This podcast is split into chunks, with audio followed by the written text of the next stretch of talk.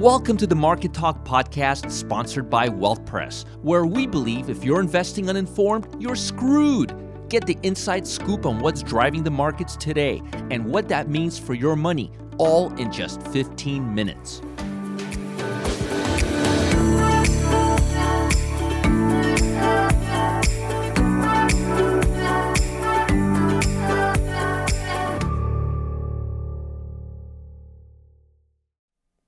Well, hello, traders and investors. My name is Roger Scott. I'm the head trader for Wealth Press. Today is July 16th. It's a Thursday. And I, as I always say, let's get into it right now. Now, folks, just to give you a preview, we're going to have a fairly volatile day today. Or if not, we're not going to see a lot of volatility. We're going to see a lot of news. We got jobless claims coming out in about 20 minutes. We got Philadelphia Fed Business Outlook coming out in about 20 minutes, and we got retail sales. Now, I don't believe jobless claims is going to be a major report because we've been moving in line with the moving average, and we already know the numbers are in the million.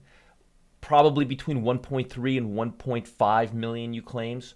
But as long as we're below the moving average, we're okay. The big report, the big report that I'm looking for is that retail sales.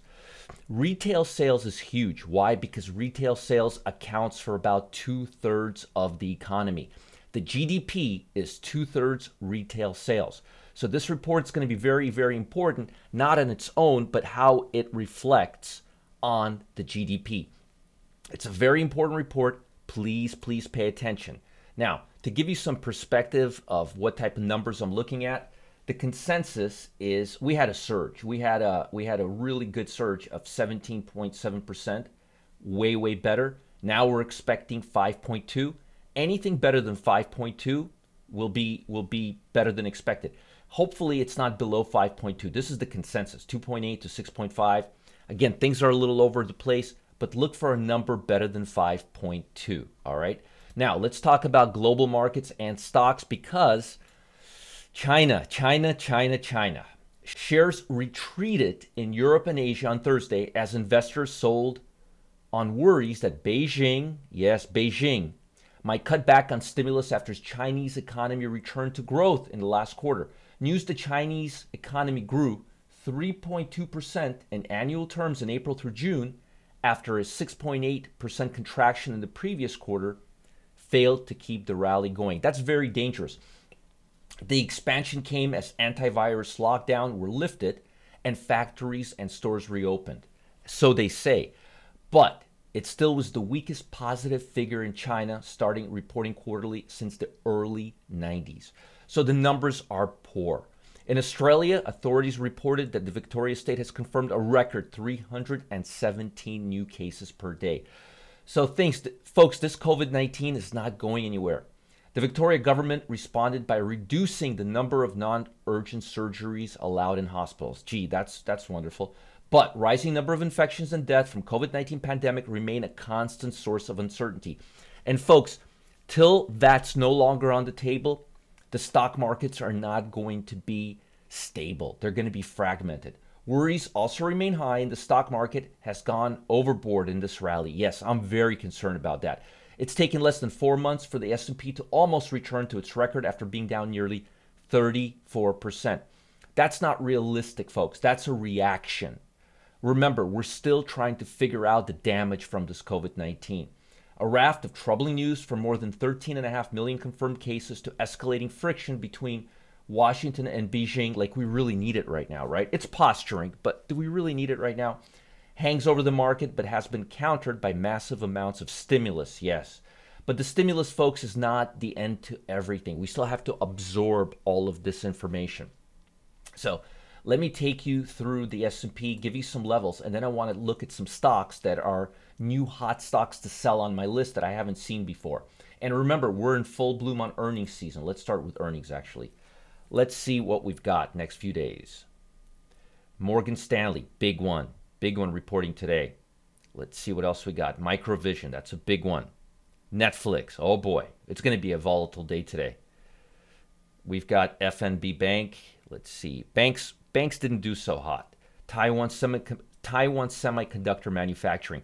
Folks, this is huge. This Taiwan Semiconductor Manufacturing, they have been out outperforming Intel That's right. Taiwan Semiconductor has been outperforming Intel lately on their processes. So as you could see, we're in full bloom today. We got Abbott Labs, and we are now in a broad position. In other words, we got broad, we got banks, semiconductors, everything is reporting now. We got Johnson and Johnson. Um, so that's that's the big ones for today. Johnson and Johnson, B of A, Abbott Laboratories, Taiwan Semiconductor. Watch out for this one. It's a, it's a big one. Not a lot of people know about this stock, but it's making headways. Home BancShares, FNB, Netflix, Domino's, if that's your thing, Microvision, and Morgan. And I'm very interested to see how Morgan's going to report and how they're going to compete with Goldman because Morgan looked really good on a chart. Now, looking at the S&P 500, let's take a quick look. Ooh, we're going to be down about 0.6 overnight. Let's take a look at this. And again, I'm very, very nervous about this. I told you guys back here, let's see how long ago that was, back in May, all right, about about 50 trading sessions ago. I told you that the S&P 500 is going to hover around the moving average line. And what is it doing? It's hovering around the moving average line. And notice while the QQQ where it went all the way to all-time highs, look at that. Higher highs, not the S&P. The S&P, we couldn't do it. And again, as I mentioned, this divergence that we're seeing, these overbought momentum levels that we're seeing, I'm not happy about it. And market internals are not telling us what we want to see. Momentum, momentum, momentum. Look at the NASDAQ momentum levels. This is terrible. They're just sitting and waiting. They're trying to go up again. Rarely, rarely does it ever go up again without bouncing. Folks, that rubber band is stretched out and it just can't go anymore. And after a little while, it snaps. We go up, we come down, we try to rally, and boom. Folks, how often and for how long do we stay at these levels? It's never happened before. We're going to come down. This is just a shakeout. I'm telling you, as, as I'm sitting here right now, the market is in a internally in a very overstretched environment. Now, it doesn't necessarily mean it's going to become a bear market. What it means is we need to that's that rubber band needs to needs to contract before it can stretch out again and it's stretched out right now to the tilt. All right, let's look at the S&P uh, momentum levels. Let's look at the S&P. Let's look at that 50-day line. Starting to come back? I don't think so. Once it's stretched out, it's got to contract. It's got to contract. Very, very important. And while we're on the subject, 44% of stocks are trading below the 200-day moving average. So while the prices are above the 50 the 200-day moving average, internals are telling us that 54.5% of stocks are still below. So the market is still bearish on a long-term trend and stretched out on a short-term trend. Folks, that's a dangerous combination. All right, today's Thursday. I wanted to look at some weak stocks because there's some more weak stocks on my radar. We've got the usuals. We got Wells Fargo, we got Nordstrom's, but we got these uh, these two. Mohawk and ONEOK. All right, so let's take a look at it. MKH. Whenever I have a new stock popping up on my short list or my long list, I always let you know. I must have got the ticker wrong. MHK. MHK. Oh boy. oh boy. All right, so candlesticks again. Ugh, nasty. Let's look at the three month. Nasty. Six month. Nasty. This is a this stock is just re- waiting to fall back down. No, I don't like this stock. And look, by the way, what I always tell you when you're in a short position, wait for the stocks to hit the 200 day moving average and sell again and look at what would have happened. If you look under a long term basis, trend goes down, goes to the 200 day line, and comes back down. But I don't like the stock at all. Now, I would wait for a pullback to about the 91 level, but I think the stock is going to go further down. So that's one. These are new stocks on my short list. OKE. Let's take a look at OKE. Usually, usually we got the same stocks over and over, but sometimes we get newer ones. Let's see if we got some more stocks that are unrecognizable.